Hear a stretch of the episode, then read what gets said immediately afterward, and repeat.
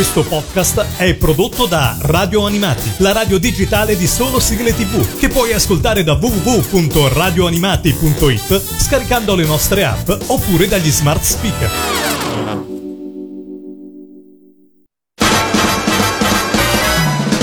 Radio Animati presenta Tokyo Eyes.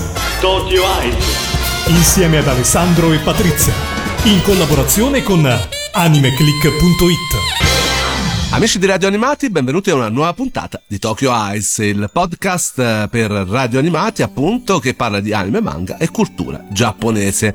A condurre sono sempre io, Alessandro Falciatore, il direttore editoriale del sito www.animeclick.it. E come sempre accanto a me c'è Patrizia AC194 sul nostro sito. Ciao Patrizia! Ciao a tutti! Allora lo sentite, no? Dalla musichetta, è il periodo di Natale. A proposito, Patrizia, mi hai fatto un regalo? Ovviamente sì. Qual è? E mica te lo dico adesso. Ma speriamo che non sia il solito pigiama. No, non è il solito pigiama, anche se ti servirebbe, ma non è il solito pigiama. Come no? Eh, insomma, i miei problemi in piazza, cioè lo so, io sono abbastanza eh, nerd come sempre in tutte le cose, mi aspetto sempre qualche, eh, che ne so, Blu-ray, manga, fumetto e non il solito pigiama che di solito viene regalato in una coppia.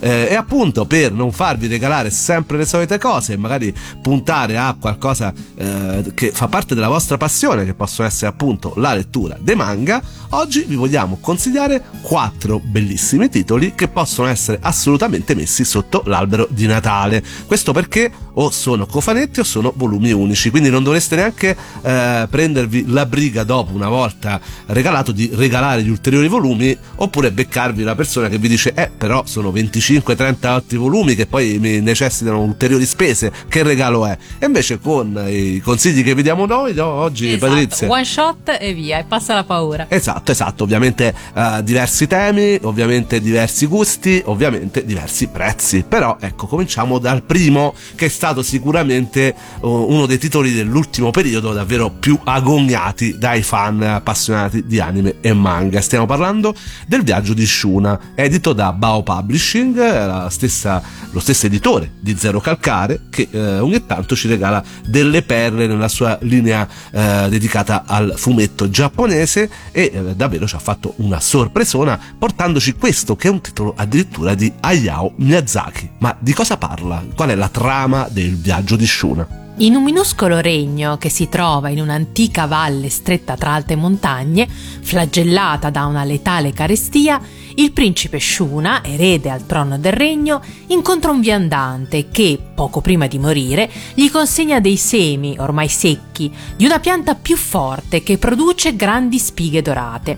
Il vecchio rivela a Shuna di aver passato la sua vita a cercare queste spighe, coltivate nel lontano ovest. Il ragazzo a questo punto, in contrasto con gli anziani del villaggio, decide di mettersi in viaggio alla ricerca di questi mitici campi dorati.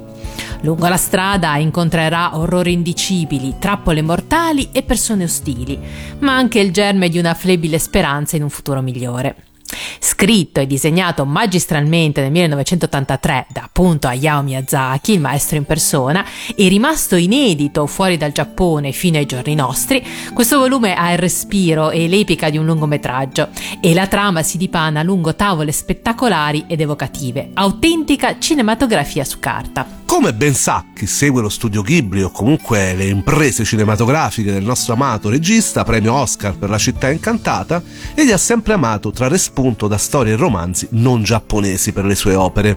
Non risulta quindi strana la sua affascinazione per un mito di origine tibetana che si chiama Il principe che divenne cane, dove si narravano le avventure di un erede al trono di un regno in difficoltà che, per salvare il suo popolo dalla fame, affrontava un lungo e difficile viaggio.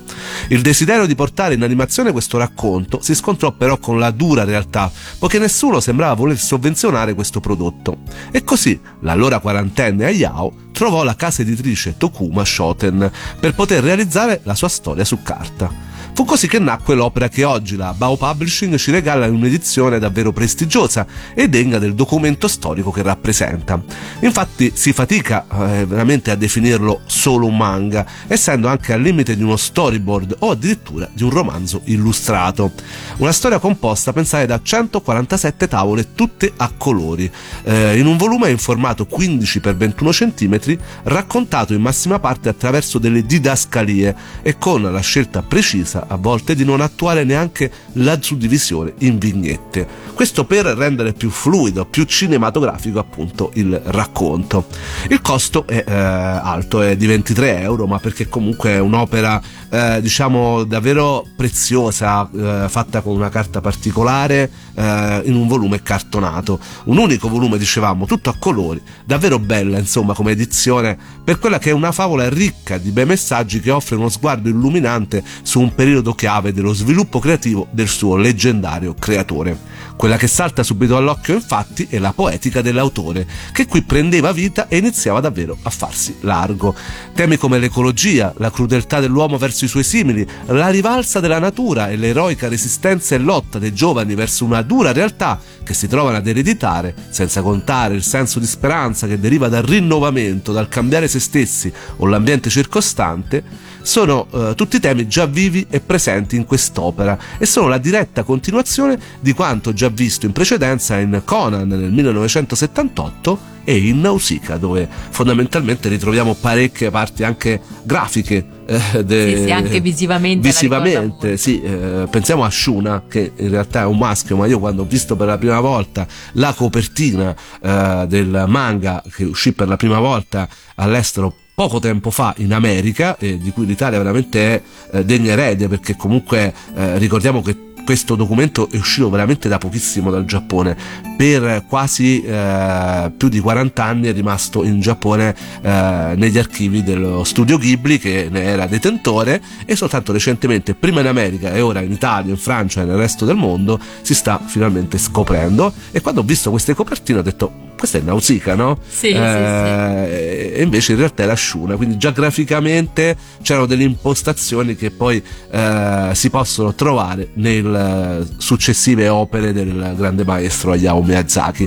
E proprio per ricordarci Nausicaa, ora ci andiamo ad ascoltare quella che è la canzone di eh, Nausicaa. In realtà è una canzone promozionale che fu prodotta da Aroa Miosono, ai tempi ex membro degli Happy End e componente degli Yellow Magic Orchestra ed è cantata da Narumi Yasuda che ha proprio vinto una competizione canora che serviva appunto per trovare la cantante eh, per promuovere questo film eh, all'epoca nel 1984. La canzone si chiama Kaze no Tani no Nausicaa ed appunto a cantarla è Narumi Yasuda.「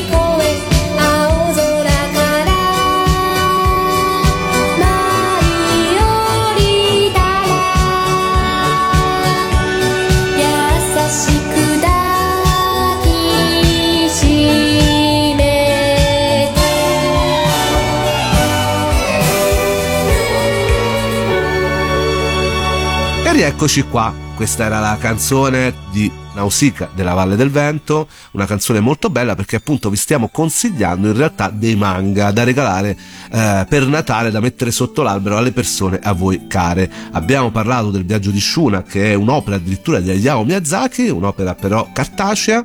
Anche l'opera eh, che andiamo adesso a presentarvi ha avuto eh, diciamo una sua incarnazione animata Ping Pong, eh, che ora arriva in edizione J-Pop Manga molto molto bella, è un cofanetto, quindi adatta proprio a quello che stiamo facendo, cioè eh, essere un cadeau da mettere sotto l'albero. Ecco, c'è stato un bellissimo anime eh, tratto da questo manga, realizzato dal regista eh, Yuasa, che ben conoscete perché comunque lo avete già visto in uh, Devil May Cry Baby e eh, realizza praticamente un anime di una storia sportiva ma che in realtà come sempre eh, nasconde ben altri messaggi. Di cosa parla Ping Pong, Patrizia?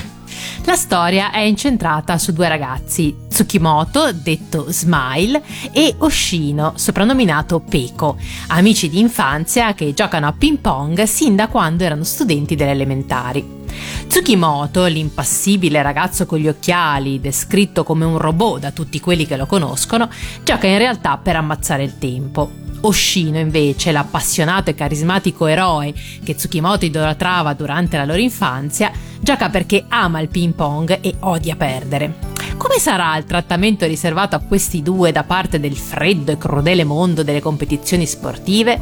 E che cosa accadrà al loro inevitabile scontro come contendenti per il trofeo singolo del liceo maschile? Lo scopriremo leggendo appunto Ping Pong. Siamo di fronte a un'opera vintage perché pensa Patrizia Ping Pong fu pubblicato per la prima volta in Giappone nel 1996 su Big Comic Spirit Special di Shogakukan e rappresenta l'ennesima prova di versatilità di quel veramente eh, poliedrico mangaka che è Taio Matsumoto, che qui si cimenta nel genere sportivo con un'opera che tutt'oggi io reputo fresca e innovativa e che rivisita gli stilemi classici dello Spokon, del genere sportivo insomma nel manga, attraverso un mix di realismo e stile grafico peculiare per un'esperienza di lettura davvero unica e appassionante.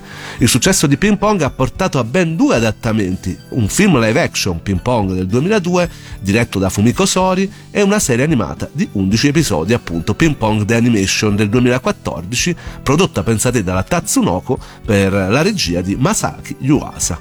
Il racconto è scandito dalle sedute di allenamento e dagli incontri di campionato che introducono una vasta galleria di personaggi secondari, ciascuno con le proprie complesse relazioni con lo sport e fra di loro ovviamente, che aggiungono varietà alla trama, esplorando ulteriormente i temi dell'ambizione, della rivalità e della crescita personale.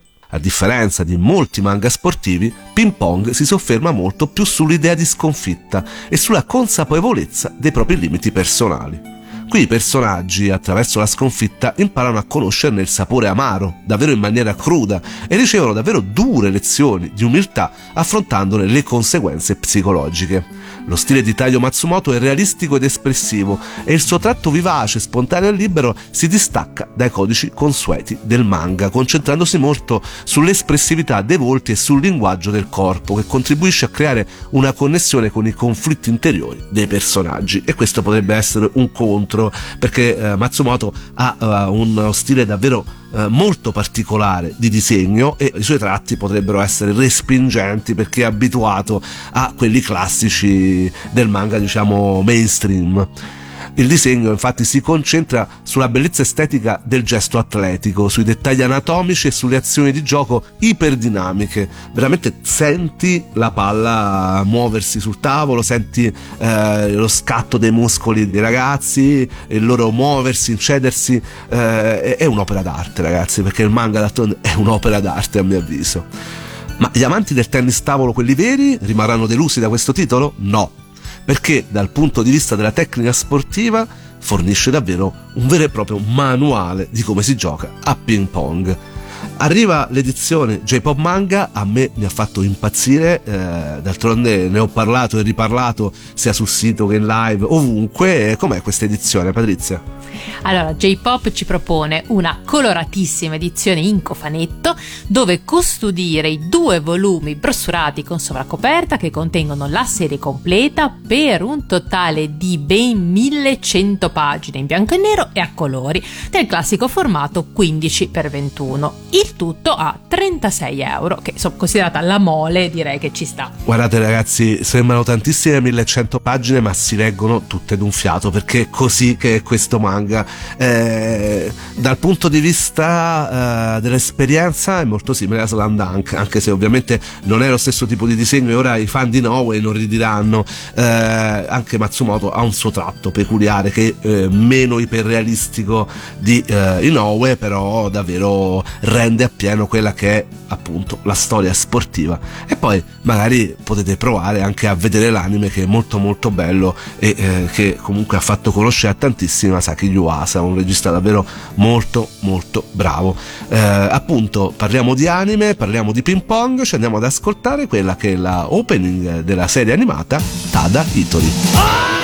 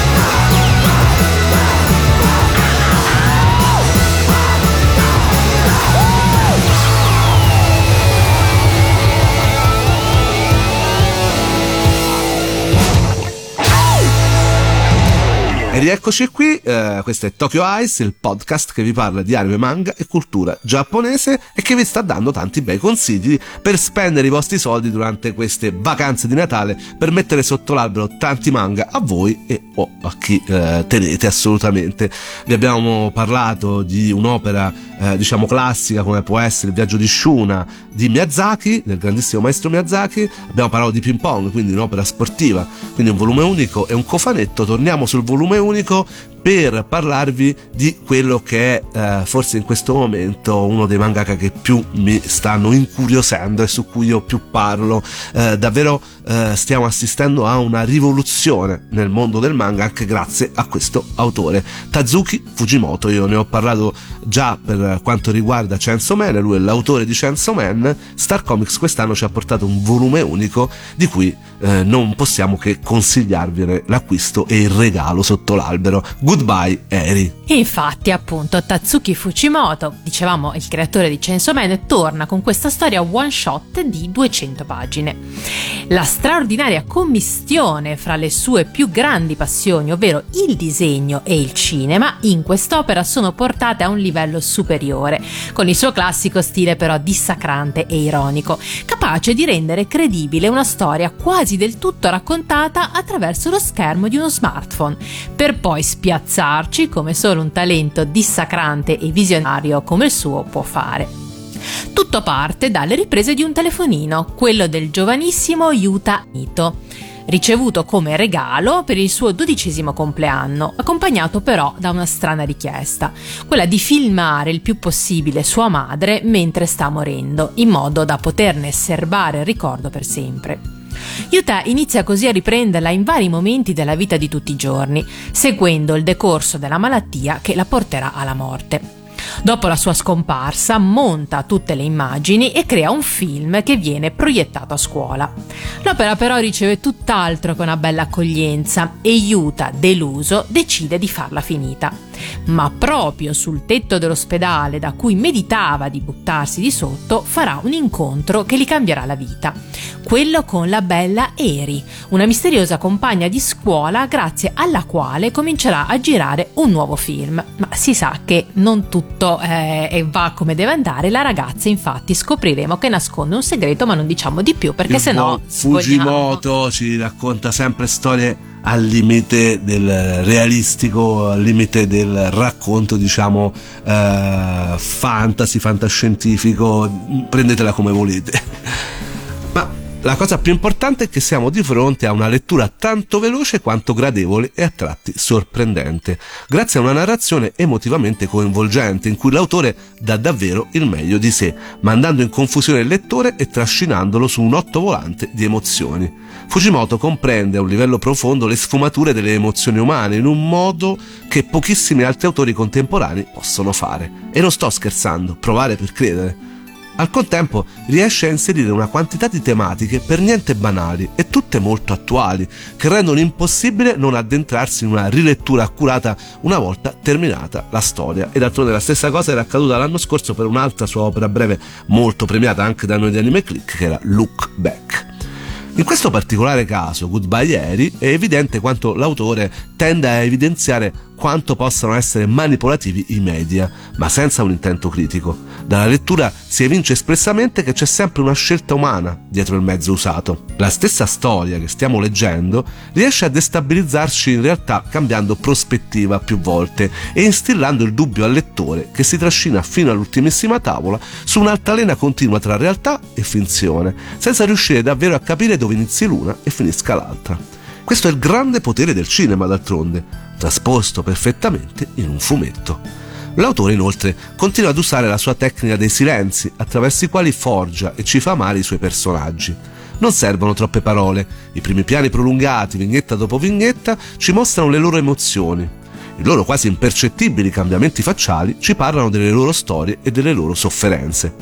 Ricordiamolo, Goodbye Eri è stato portato in Italia da Star Comics con due edizioni, una regular a eh, prezzo veramente eh, ragionevole di 5,90 euro quindi il classico brossurato con sovraccoperta 11,5 x 17 però è arrivato anche in edizione deluxe a 10,90 con un bel cartonato 15 x 21 le copertine dell'edizione non regular hanno poi eh, questo fattore di essere nobilitate con effetti di serigrafia molto lucida.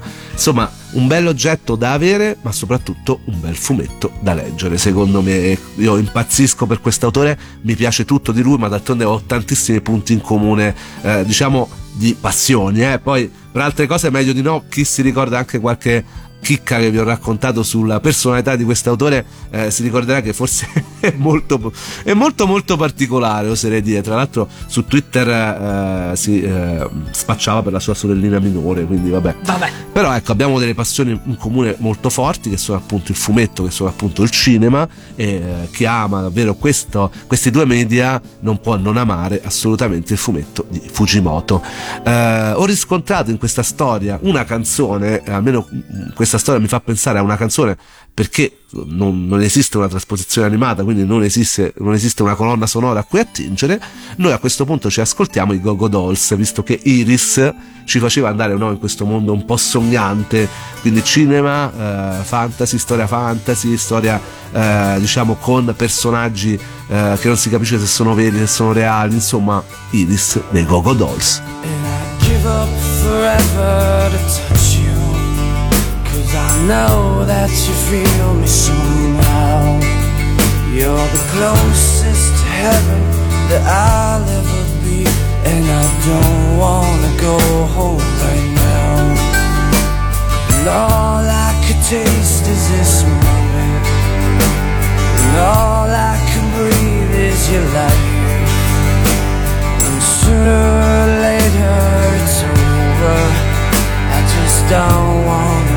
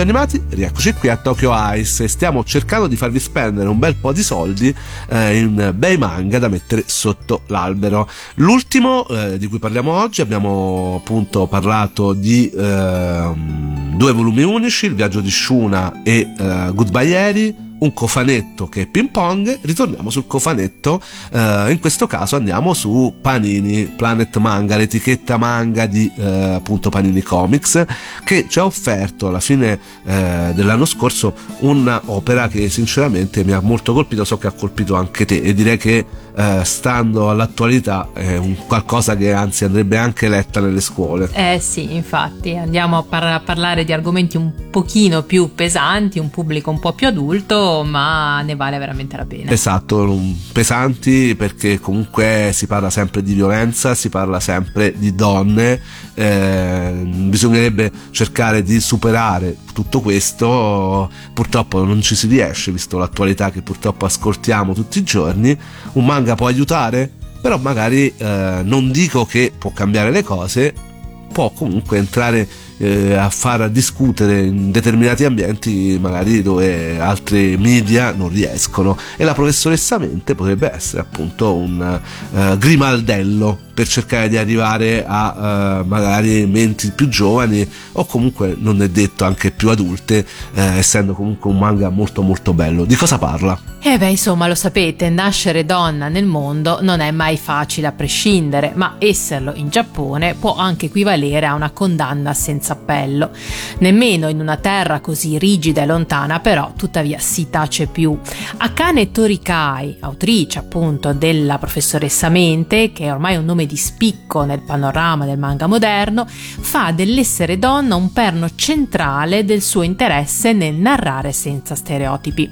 È un'impressione che emerge più che mai nella sua opera di denuncia sociale di cui parliamo appunto oggi e che vi consigliamo di comprare, la professoressa Mente, che è un seinen originariamente pubblicato fra il 2013 e il 2017 in patria da Kodansha e ora appunto raccolto in Italia in quattro corposi volumi da Planet Manga, proposti anche in una versione cofanetto racchiusa quindi in un pratico box. Senza sovrapprezzo e a 48 euro, quindi diciamo è un bel cadeau, eh, purtroppo se ne è parlato molto molto poco. La protagonista Mitsuro Hara ha 24 anni. Che cosa gli succede, Patrizia?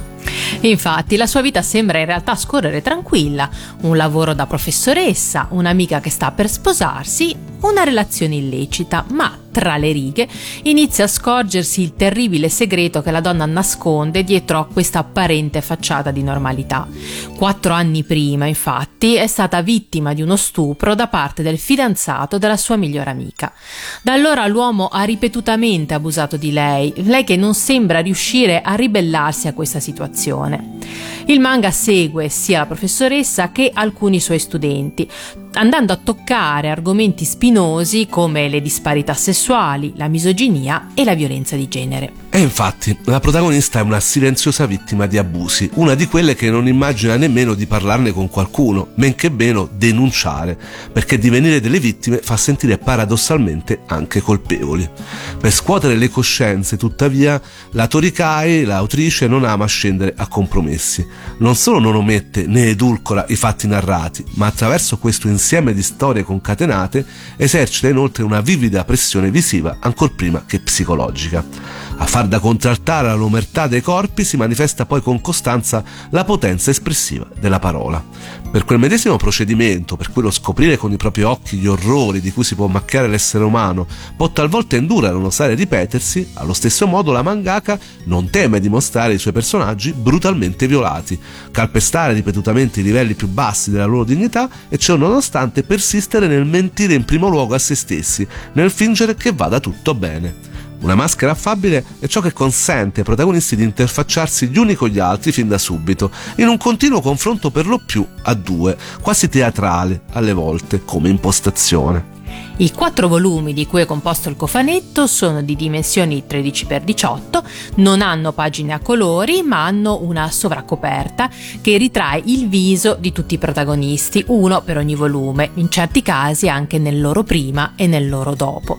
Si tratta di volumi di oltre 300 pagine, ciascuno praticamente contiene due dei tankobon originali giapponesi e nonostante siano grossi hanno una buona rilegatura, sono molto flessibili e si sfogliano decisamente bene bene. Apprezzabili anche le diverse note a corredo dei testi. Una curiosità è che ad impreziosire la storia è presente alla fine del primo volume anche una prefazione della maestra Moto Agio, che tesse le lodi del coraggio di Akane Torikai nel comporre un manga di questo genere. La mitica Moto Agio che è veramente una delle antesignane del fumetto per ragazze, quindi ci sta assolutamente in un periodo del genere, è un regalo da fare soprattutto a voi stessi, ripeto, è quel tipo di manga che io porterei anche nelle scuole. Quindi, se potete, se ne è parlato purtroppo molto, molto poco nell'ambiente manga. Figuriamoci quanto sia uscita un'opera del genere al di fuori anche della cerca degli appassionati.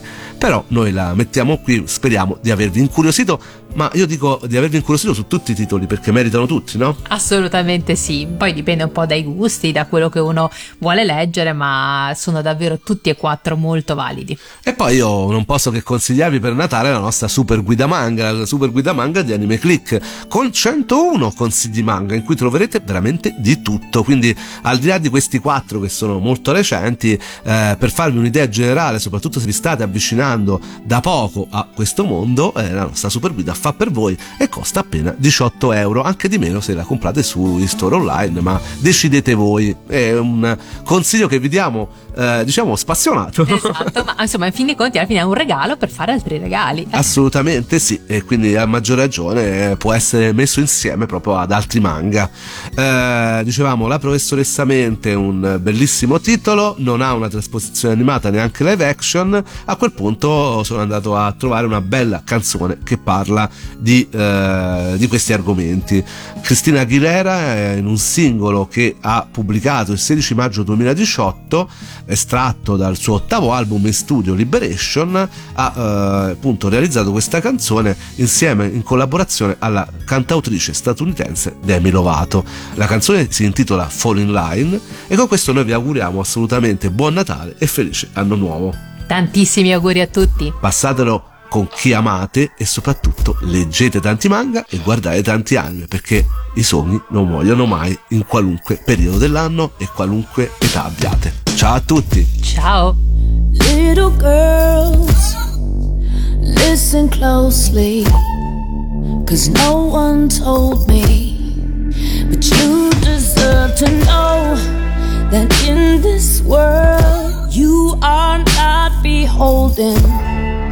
You do not owe them your body and your soul. All the youth in the world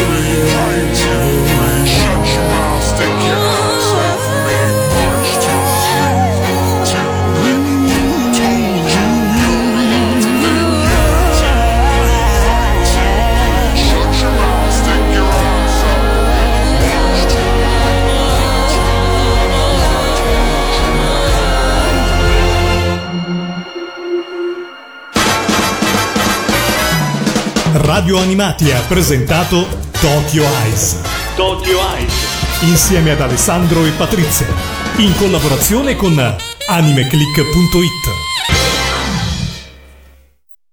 Questo podcast è prodotto da Radio Animati, la radio digitale di solo sigle tv, che puoi ascoltare da www.radioanimati.it scaricando le nostre app oppure dagli smart speaker.